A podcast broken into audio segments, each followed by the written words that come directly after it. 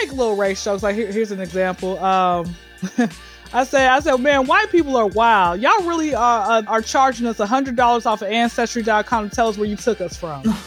you know, so you can you can make a, a race funny. Hmm. You can, but the problem is people want to cancel you. We live in a cancel culture.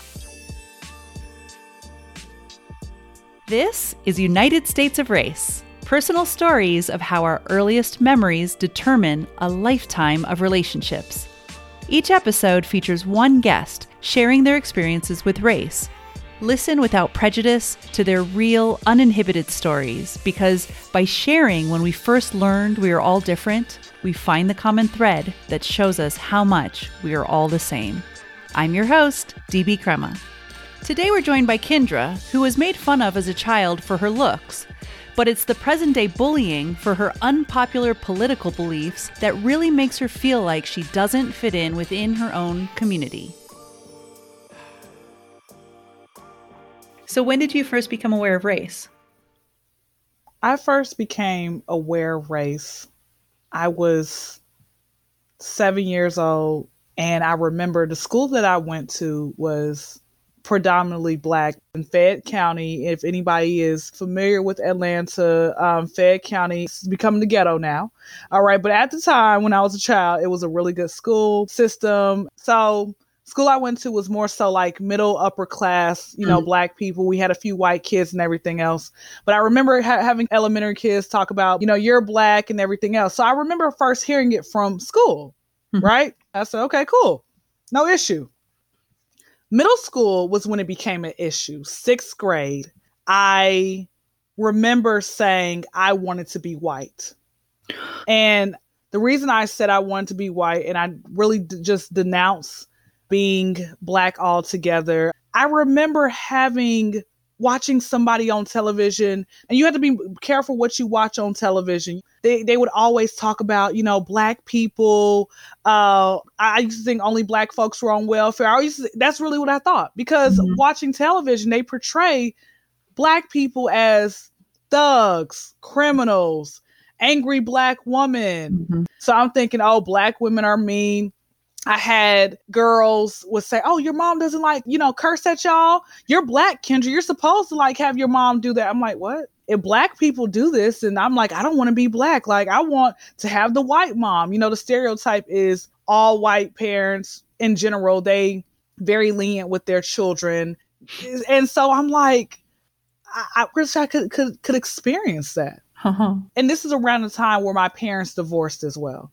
So mm-hmm. my mom was the sole, you know, provider had custody over us, and we were live literally we were at riches, and I'm still at rags to this day, present day. Okay, so living in you know an impoverished neighborhood with my mother, my two brothers, it was four people in one apartment bedroom. Mm. Okay. Mm-hmm.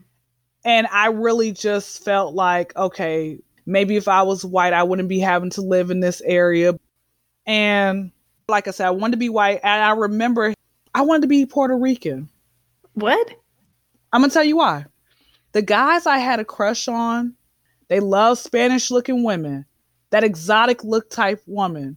Those, the girls in the school, they were the ones getting the most attention. Hmm. I was getting looked over. And still to this day, I have had issues with women because it was black women who made fun of my hair, said it was too coarse, it's too nappy, you need to get a perm. And I literally felt very disgusted. I wasn't aware that I suffered depression at that young age at like 11, going on 12 years old. Hmm. I didn't know what depression was. I just knew I felt disgusted because how could you talk about somebody's hair like that? Hmm. How could you talk about somebody's eyebrows? Your eyebrows are are too thick.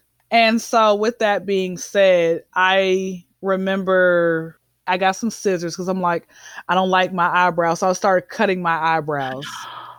And I looked crazy as hell. And I'm glad eyebrows grow back, honey. It, I'm so glad it grows back. That could not have been a good look. But yeah, so and your lips are too big. Why your why your lips so big? But isn't that what people pay for now? yes, they do. They do. And I just, I literally, middle school was the worst, the worst type of years for me. I would have people call me ugly. And I remember up until that time, nobody ever called me ugly. And I, I literally believe that. And, and that's where low self esteem comes in. Okay. So, like I said, we start with depression. Then we get to low self esteem. And I remember seventh grade out of out of my middle school years, seventh grade was the worst. But I mean, middle school, junior high is known to be a brutal time. I mean, it's a It vicious is. place, and Mhm. middle schoolers are not kind to each other. They're not. I mean, is that about race? It is about race in a sense because it was black women. It was it was a self hatred Hmm. amongst black women telling me you're not beautiful because your hair doesn't look like it's not thin it's it's it's not straight you know your your skin complexion um i i literally just felt like being white was the way to go Hmm. and i came across white people who treated me better who were so much nicer Hmm. um, who made me feel like I was one of them. I literally was going through so many different Mm-hmm. things, Mm-hmm. Mm-hmm. trying to figure out who I was. Um, and a lot of it came from my mother as well. You know, there was a lot of tension with me, with my mother. Uh, the way she would talk to me, talk down to me in a way. And I said, I wish, you know, my mom was white. Hmm. you know, because I know white parents, they're not going to treat their children as such, right? Uh, but again, these are stereotypes because not Mhm. every white parent, you know, does that. Same Right. thing with not every black parent does that. So if you you thought that if you were white, it would make your life better. You would be would. kind of taken out of the ghetto. You would be living a much better life in every respect. I did. I did. And I felt that if I was white or if I was Puerto Rican, I would get a better, have the better upper hand. You know, like I said, because if you watch too much television, it will make you think that black people are less than. Mm-hmm. I equated success and happiness Mm-hmm. to either being white or Puerto Rican. It, it, you know, and of course, like I said, as you get older, you realize that you know that's definitely not going to be be the truth. And what was so crazy was I had this thing where I was like, oh, I want to grow up in the hood. I want this ethnic name. I want everything so I could feel like I belong with African Americans. But then people used to think I when I would get on the phone with them, they're like, oh, you talk very proper. Are you Mhm. white? I just did not fit in. I felt like I really did not did not feel it fit in. I said, well, maybe I must destined to be white because people say I talk proper, I don't act black enough, whatever that means. I had a girl, she was in elementary school, and I still to this day don't know how to braid hair. So I need a support group to start from women who don't know how to braid hair, black women. And she said, How do you not know how to? that's what she said. She's like, You're African American. How do you not know how to braid hair? I get made fun of to date, present day, for showing up on time, for being prepared, you know, whatever, what, whatever other type of stereotype that could possibly come. Hey, do you like watermelon fried chicken? Um, I I don't care for watermelon, and I told some black people that. Right? They're like, "How are you black and you don't like watermelon?" And I'm like, "Guys, this is just my opinion." And I'm very quick to tell people, just because we're black doesn't mean that you have to go and root like, okay, for example, a certain film or TV character that you know is just bad. You know for a fact they did a Mhm. bad job. But if I sit here and say I don't really care for that, something's wrong with you. You you know what? You sold out. Mhm. You're a sellout. I'm a sellout because I don't want to like the same thing that you're liking. For so many years I had people say, "Kendra, are you are you are you sure that you're black?" And so I was really just trying to understand like what what what type of person am I? Hmm. So, how did you deal with your depression, like the fallout of of all that you were facing in in middle school and kind of into high school? How did you deal with that? I just I just bared the pain. You know, I, I I went every day. I wish I was dead. There were times I wanted to die. Um You know, I was still like a happy, you know, go lucky kid on the outside, mm-hmm. you know, but mm-hmm. Only reason I went to counseling, it was just, you know, my parents were divorcing. My mom felt like putting me in there. But even when I was in counseling, I didn't talk about nothing. It was like a waste, but I never dealt with it properly. And I always find it funny how parents can spot your fake friends, but they can't spot their child is depressed. You ever notice that? Uh-huh. And so I didn't say nothing. You just kept it hidden or bottled up. And then as time progressed, my depression became worse because of other life situations that happened. You know, mm-hmm. so I didn't I didn't do nothing positive about it. I just you know I, I I thought about cutting myself, and then that hurt. So I said I'm not gonna cut myself no more. Just let me not try this. I couldn't do any drugs. I wasn't. I, I couldn't get access to any drugs. Mm-hmm. Journaling, journaling was cool. Journaling, I guess, is a healthier option. But I didn't start journaling until high school. It's interesting you said that you were outwardly a happy-go-lucky mm-hmm. kid, even though you were just kind of sitting on top of this mound of of depression and um, you know, self-loathing. Yeah. I would I would definitely call it that. You know, and it made me really question what was I on this earth for if I was going to end up having to, you know, to think like this. To it got to the point I'm like, I really wanted to be homeschooled. I wanted to be away from everybody. All of my life, I literally had issues when it came with black people. And then I had to realize people are going to be people. That's right. what I that's what I had to come down to. I had I don't know if it was just prayer. I don't know if it was maturity, but I had to get out of that mindset thinking that black people are what they are portrayed to be on television. This is not who every black person is. Mm-hmm. But I felt that if I'm going to be, you know, African American, I have to act like this. Mm-hmm. I have to talk like this. It wasn't working for me. People will call me an, an, an enigma you know, there are some black people out there who might look the stereotype, but they're the ones who say, you know what, never judge a book by its cover. Mm-hmm. And this is and this is also people like, oh well, me even when it comes with being a Republican, it's it, for for for whatever reason, a lot of black people think, oh well, Republicans are racist and they're not for us, and Democrats the way to go, and all of that type of stuff. But if I say, you know, I like Donald Trump better as president than Biden. Oh, I'm wrong for that. I was afraid to speak my mind around black people mm-hmm. because I felt like this is going this is going to sound so I'm, I'm about to be as descriptive as I can. Mm-hmm. I felt like by me speaking the truth, I was going to be lynched, like verbally, not physically. Mm-hmm.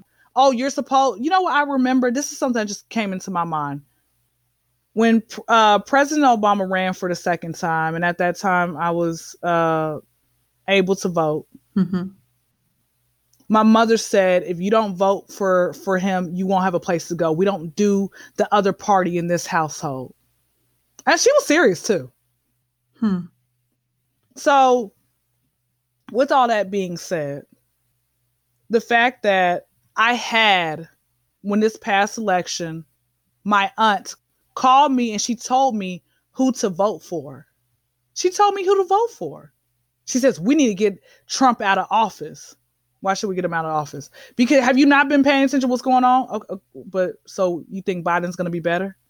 We don't want Donald Trump in office. That man's a racist. He's trying to build this wall. He's trying to do this. Well, you know what? When Donald was in office, guess what? My money came on time. And I know that sounds so bad, but I'm not the only one who's thinking like that. So, like I said, if, if, because I if I say, "Oh, I'm a black Republican" or MAGA or whatever else it may be, oh, we're oh off with Kendra's head. Hmm. I get bullied. This this is this is what what else is really bad as well. When we had the protest mm-hmm. over the summer, when George Floyd was you know viciously murdered,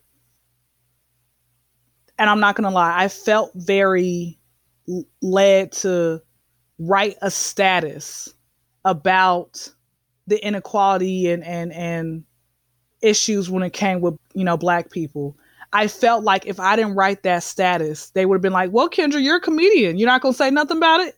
Oh, Kendra, you're you're you're supposed to you're supposed to be like us. I felt peer pressure to do that. Meaning, you you felt you need to make some sort of statement. Yes, I felt like I had to make a statement because majority of black people were making a statement and I didn't want to feel left out. I didn't want to feel like I, you know, am for the other side. Huh. So you're, what I hear you saying is that if you're questioning things that are of popular opinion within the black community, you become the target and you're the one who's representing the unpopular view and the being kind of outcast or marginalized. Most definitely. And I and I this is this is this is like a bullying method. You're bullying me into wanting me to be just like you. Uh, it's like if I tell the truth, oh, you're you're labeled as the angry black woman. I'm not. How am I angry? I'm just. I'm talking to you regularly. I'm just being honest. And and, and I, I want to say this as well. I've never personally, when it came with, you know, racism as far as with like a police officer, I've never had to personally deal with that where they have stopped me for driving while black. Mm-hmm. You know, I know for black men it's more prevalent. You know, I know for a fact there are going to be some places I can't go, even in this day and age, rural, you know, Georgia, where did I learn that from? I don't. I think it just instinctively came. Mm-hmm. I don't want to feel like that, but I do. But so a lot of people would say that your support of the Republican Party and being a Republican goes against mm-hmm. your interests. By being Republican, mm-hmm. you are voting for things that are vote. You're voting against your interests, and you're voting for a group of people who want to maintain the existing status quo, which is in part maintaining a police state against the black community. And and that's why I say I want you, you know, I don't want you guys to think that like, okay, after listening to Kendra, she is totally against black people. She's not gonna marry black. No, no, no, no, no, no. I this is what I want people to do. Mm-hmm. Instead of just following the blind leading the blind, when it comes with the Republican Party, when it comes with Donald Trump or whomever else there may be out there, I want black people to just do the research. I just want more black people to just say, okay, I'm not going to be following the crowd because everyone else says we need to do this. Mm-hmm. But I'm going to keep come back to this piece about, you know, one of the most important pieces of currency that we as individuals in this country have is mm-hmm. our voting power. Our political currency is our vote, our individual vote. Now, I mean, mm-hmm. putting aside the issues with electoral college and a lot that's being done to disenfranchise vast communities, still as the individual, our strongest piece of currency is the power to vote. And many would say that and would point out a multitude of ways in which by voting for the Republican Party, you are voting for the status quo and you're voting for policies that are designed to mm-hmm. disenfranchise your community, are designed to perpetuate the socialization that leads to internalized racism that you as a child experienced mm-hmm. and was at the receiving mm-hmm. end. So, and I I get that you know, black people are not a monolith by any means, and and it's mm-hmm. ridiculous mm-hmm. to think that everyone should think the same way. I completely hear you mm-hmm. on the the importance of each person applying their own critical lens and coming to their own conclusions. What's the best way to go about doing that? Is that go, going and voting for a party that's not? Can, can I can I say this? Mm-hmm. And this is again the the ancestors are cursing me out right now, but hey, it's okay. I, I'm being I'm being me. I finally have come to a place where I am okay with how I think, whether it be right or wrong. Mm-hmm. Politics and, and car salesmen, they, they're the same thing. Okay. Common sense goes out the window, man. Once I've come to that place in my life and I realize that both parties, these politicians are dirty. They say whatever they want to say. Because again, they're going to promise you everything. So how do we move on from this point when it's just every topic is so divisive and gets so po- politicized. We just seem to be getting further and further into our polarized camps. And that's certainly not leading us anywhere productive. I think the best thing to do is number one, I think we all, everyone, we all know the difference between right and wrong. We all did the whole if you have nothing nice to say, don't say it at all. And so, where do we go from here? We go to the place of being kind to one another. I treat everybody the same. Mm-hmm. Being able to say, you know what, I'm not going to treat my brother or my sisters that way.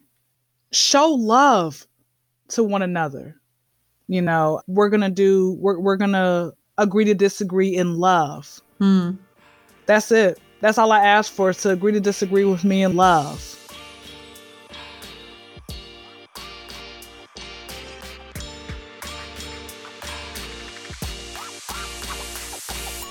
Thanks for listening to United States of Race. This podcast was produced by me, DB Crema. Our artwork is designed by Alley Creative, and our recordings are done via Squadcast FM. With everything being remote these days, Squadcast delivers studio quality remote recording for all your podcast needs. If you love great storytelling, you can follow United States of Race on Spotify, Apple Podcasts, or wherever you get your podcasts. And show us some love by rating and writing a review on Apple Podcasts or Podchaser. You can also share this podcast with your friends and anyone who believes in the power of building connection through sharing personal stories. And you can follow us on Instagram at all one word, United States of Race. And as always, if you, yes, you, have a compelling story to share and would like to be featured in an upcoming episode, send us a message at United States of Race at gmail.com. Until next time.